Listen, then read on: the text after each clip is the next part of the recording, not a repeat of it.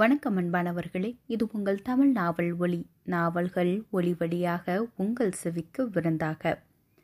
செல்வி சிவானி செல்வம் அவர்கள் எழுதிய காதலாற்றுப்படை, அத்தியாயம் 21. நீங்களே சொல்லுங்கம்மா இவங்கிட்ட என்றபடியே ராசாத்தியுடன் வந்த பிரேமா குரோட்டன்ஸ்களுக்கு அருகே காப்பி கோப்பையை தண்ணீர் வாளிக்குள் போட்டுவிட்டு அதையே அதிர்ச்சியுடன் பார்த்து கொண்டிருந்தவனை நெருங்கி, என்னடா இனி என் கையால் எதுவுமே வாங்கி குடிக்கக்கூடாதுங்கிற கொள்கையில் இருக்கியா? ரொம்ப சந்தோஷம். இனி எல்லாத்தையும் உன் பொண்டாட்டி கையாலேயே வாங்கி குடி என்று சொல்லி கொண்டிருக்கும் போதே, ஏயா தாயை விட்டுட்டு போன நீ, போன நாளில் இருந்து புள்ள முகமே அசந்து போச்சியா. நீ டைவர்ஸ் நோட்டீஸ் அனுப்புனப்ப கூட அந்த பையன் நலங்கிலையும் அவன் பொண்டாட்டியும் அந்த குதி குதிச்சாவ. அப்புறம் நான் தான் அவையில ஏசி அடக்கி வச்சேன். பாவம் ஏ தாயி, இனி உன் கூடவே கூட்டிட்டு போயிடியா என்று சொல்லவும், இன்னும் அதிர்ச்சியிலிருந்து வெளிவராதிருந்தவன், உங்க மருமக பூங்குழலி எந்த ஹாஸ்பிட்டல்ல இருந்து காணாம போனாங்க பட்டி என்றான் சித்த பிரமை பிடித்தவன் போல. அதில் பிரேமாவை பார்த்த ராசாத்தி, அவங்க என்ன சொல்றாங்க, நீ என்னடா கேட்டுக்கிட்டு இருக்க மா என்று சொல்லென்று வந்த கோபத்தில் கத்தியவன், நீங்க கொஞ்சம் பேசாம இருக்கீங்களா? நீங்க சொல்லுங்க பாட்டி, எந்த ஹாஸ்பிட்டல்ல என்று அவரிடம் திரும்பினான். தன்னிடமும் அதுபோலவே கத்தி விடுவானோ என பயந்து போன ராசாத்தி, சிங்கநேரி ஆஸ்பத்திரியா என்றார். ஓ ஒண்ணுமில்ல பாட்டி, திடீர்னு அவங்க எங்கிருந்து காணாம போனாங்கங்கிற டவுட் வந்துருச்சு, அதான் கேட்டேன் என்றவன், மா உங்களுக்கு என்கிட்ட ஏதாவது சண்டை போட்டுக்கிட்டே இருக்கணுமா?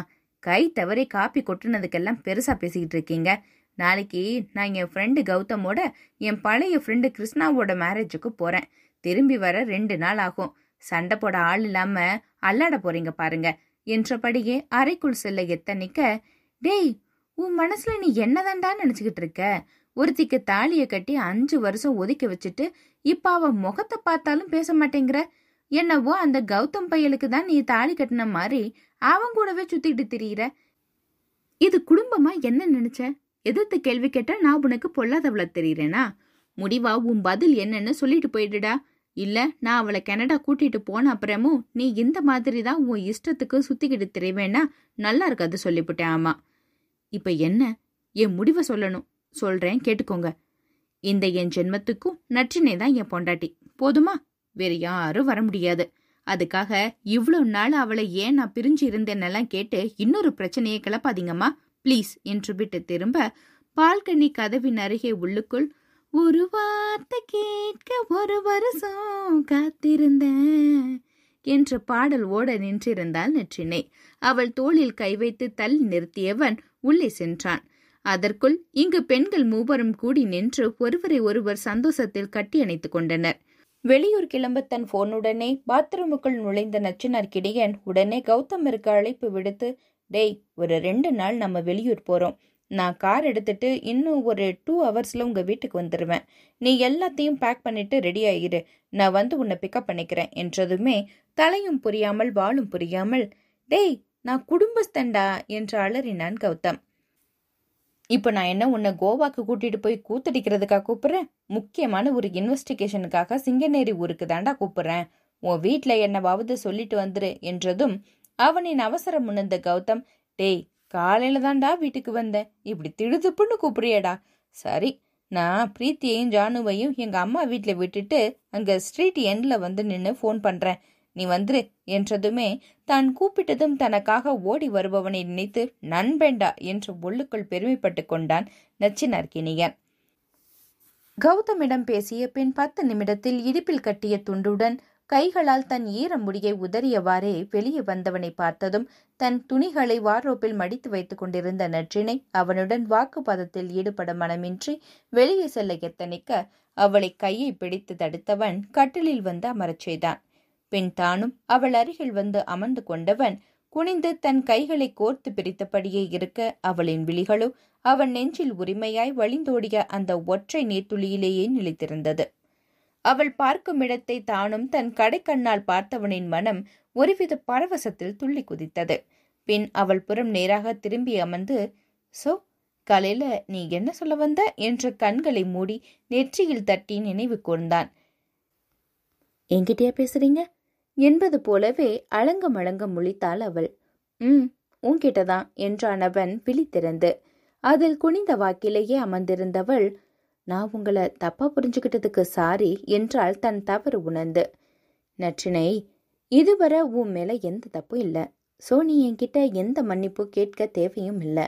உன் மேலே தப்புனா அது நீ உன் அப்பா அம்மா கம்பல்சனில் என்னை கட்டிக்கிட்டதும் நான் உன்னை விட்டு போன மறுவாரமே கனடா வந்து ஏண்டா என்னை விட்டு போனேன்னு என் சட்டையை பிடிச்சி கேட்காததும் தான் என்றதும் திகைத்து போனவள், உங்களை எங்கள் அம்மா அப்பா கம்பல்சனில் தான் நான் கல்யாணம் பண்ணிக்கிட்டேன்னு உங்களுக்கு எப்படி தெரியும்? அன்னைக்கு ஃபர்ஸ்ட் நைட்டில் மனமேடையை விட்டு ஏன் நீ எந்திரிக்கலன்னு கேட்டு உங்களை நான் விரும்பி கட்டிக்கிட்டதா தானே சந்தேகப்பட்டீங்க நீங்கள் என்று இமை தட்டினாள். அது சும்மா, நீ என்னை விரும்பலைன்னு எனக்கு தெரியும், உனக்கு தான் என்னை பார்த்தாலே ஏதோ ராட்சசனை கண்ட மாதிரி இருக்குமே, அப்புறம் எப்படி நீயா வந்து என்னை கல்யாணம் பண்ணிக்க சம்மதிப்ப? சொல்லு, என்ன சொல்லி உங்கள் அப்பா உன்னை மிரட்டினாரு? தூக்கு கயிறா இல்லை விஷமா? ம், அருவா. அருவாவா? ஆமாம், அருவாதான். உங்களை கட்டிக்கலைன்னா என்னை கொன்னுடுவேன்னு சொன்னாரு. என் மான மரியாதைய நீயாவது காப்பாத்துறேன்னு சொன்னாரு. ஆடி பாவி, அப்போ உயிர் பயத்துல தான் என்னை கட்டிக்கிட்டியா என்றவனின் அலறலில் தன் கடைவாயைக்குள் சிரிப்பை பதுக்கினாள் நற்றினை. பின் சிரிப்பை தொலைத்து வருத்தம் மீண்டவளாய், நீங்க போன ஒரு வாரமும் உங்க மேல எனக்கு அம்பிட்டு கோபம். பின்ன பாட்டி தான் அது இதுன்னு சொல்லி என்னை சமாதானப்படுத்தினாங்க.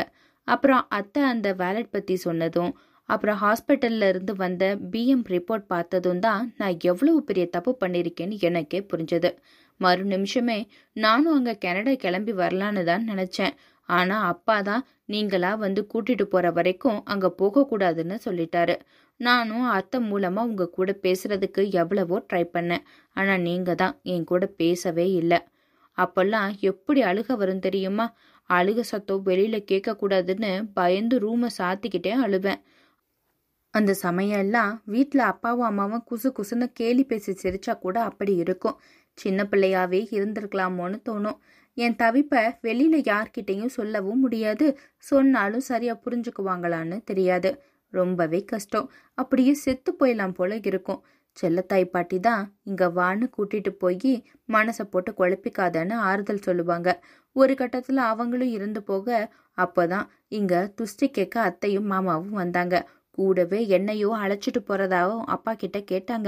ஆனால் அப்பா தான் அம்மாவுக்கு உடம்பு முடியாமல் கிடக்கு, இப்போ போக வேணான்னு சொல்லி தடுத்துட்டாங்க.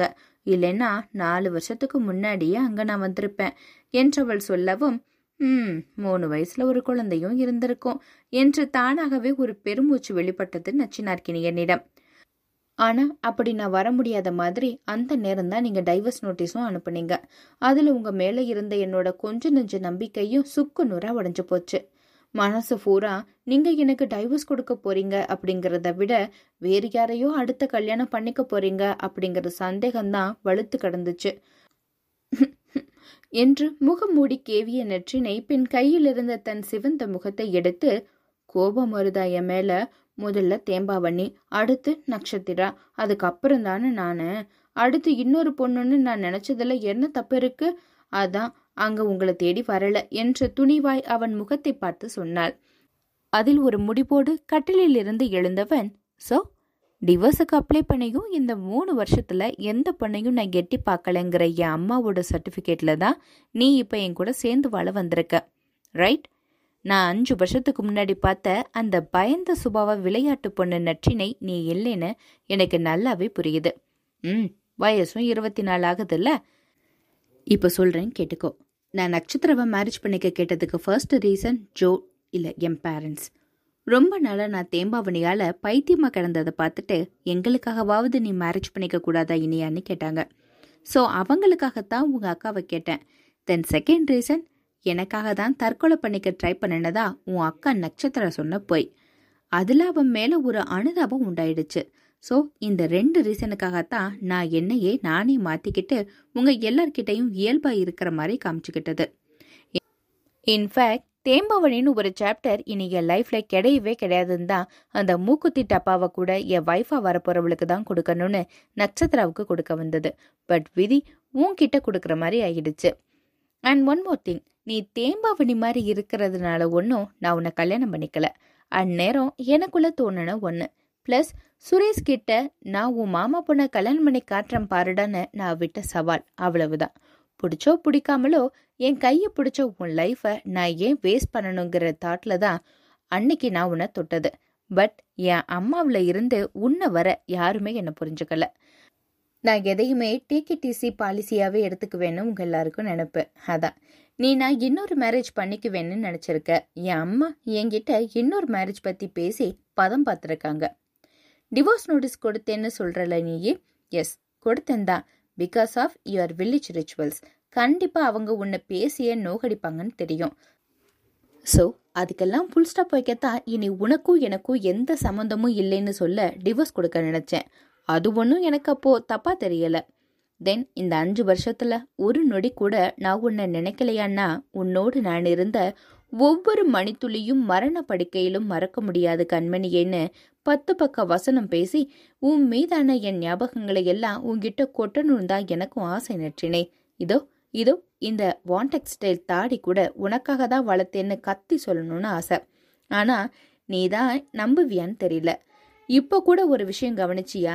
அதான் நயன்தரா எப்படி நற்றினையாச்சுன்னு. இதையெல்லாம் நீ யோசிக்கலேனா என்றபடியே வார்ட்ரோப்பை நோக்கி நகர்ந்தவனை பார்த்த நற்றினை வாயடைத்து போய் நிற்க, டேய் மூச்சு வாங்கிக்கோடா, ஒரு புள்ளைய கவுக்க எந்த அளவுக்கு பிட்டுப்பிட்டா போட்டு தாக்குறடா என்று கவுண்டர் கொடுத்தது ஜோனோ. அவள் பார்த்து கொண்டே நிற்க அவன் ஒரு பேக்கில் தன் உடைகள் 2 செட்டை எடுத்து வைக்கலானான். அவள் யோசிக்க அந்த 2 நாள் பிரிவு போதுமானதாக இருக்கும் என்று எண்ணினான் அவன். ஆனால் அவளின் மனநிலையோ வேறு விதமாயிருந்தது. அவனின் இந்த செயல் அவளுக்கு 5 வருடங்களுக்கு முன்பு நடந்த நிகழ்வை ஞாபகப்படுத்தியது. கண்ணில் தேங்கி நின்ற நீர் அவன் உருவம் மறைக்க, மறுபடியும் என்னை விட்டு போறீங்களா என்றாள். சோகம் ததும்பிய அக்குரல் அவன் காதுக்குள் நுழைந்து நெஞ்சை பிசைந்து மூளையிடம் வேறொரு கட்டளையை பிறப்பிக்க ஒரே எட்டில் அவளை சமைத்து இறுக்கி அணைத்து கொண்டான் கிணிகன்.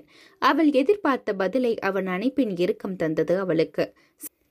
சற்று நேரத்தில் முதுகில் பதிந்த அவள் நக கண்களும் நெஞ்சில் இறங்கிய முக கண்களும் அவள் அணைப்பில் நானா இல்லை என் அணைப்பில் அவளா என்ற சந்தேகத்தை விதைத்தது அவனுக்குள்.